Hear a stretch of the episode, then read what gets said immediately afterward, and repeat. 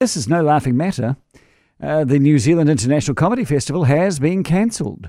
Uh, the shows aren't until May, but the Comedy Trust has decided there's no way the festival can go ahead as planned due to the spread of Omicron. So joining me now as the General Manager of the New Zealand Comedy Trust is Lauren Whitney. Hello, Lauren. Hi, Andrew. How you doing? I'm all right. I'm sorry. Thanks.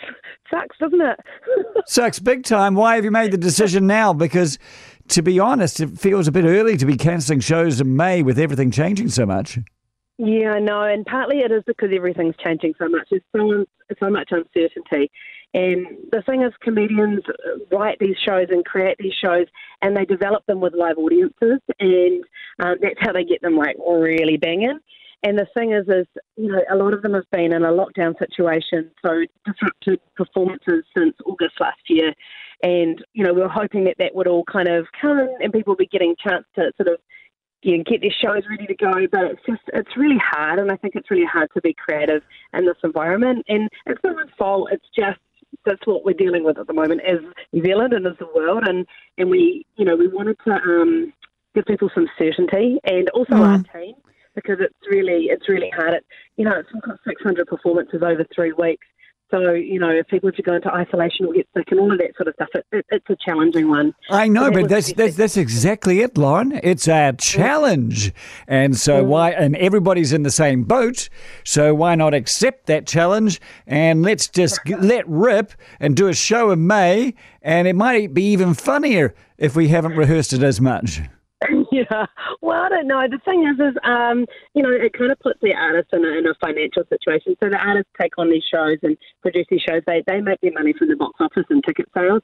So if if um, audiences aren't ready to come back in May, and if um, you know they get sick, then you know they, they sort of become financially liable for that. Okay. And, and I, I, I, so that's a big ask Now, else. It sounds like the government are realizing that things are coming to an end, and they sound like they're making, uh, you know, changing their mind all over the place. And it sounds like we might even get an announcement next week that traffic light rules might change.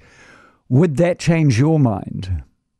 I think at this stage, because of the delays up until now, it's just it's just been too disrupted, and we're going to look at what we can deliver later in the year. We've got the Best Comedy Gala, which is going to be great, and some other shows, and we'll work with comedians about what we can help them put on. But we don't think at the moment there's enough certainty.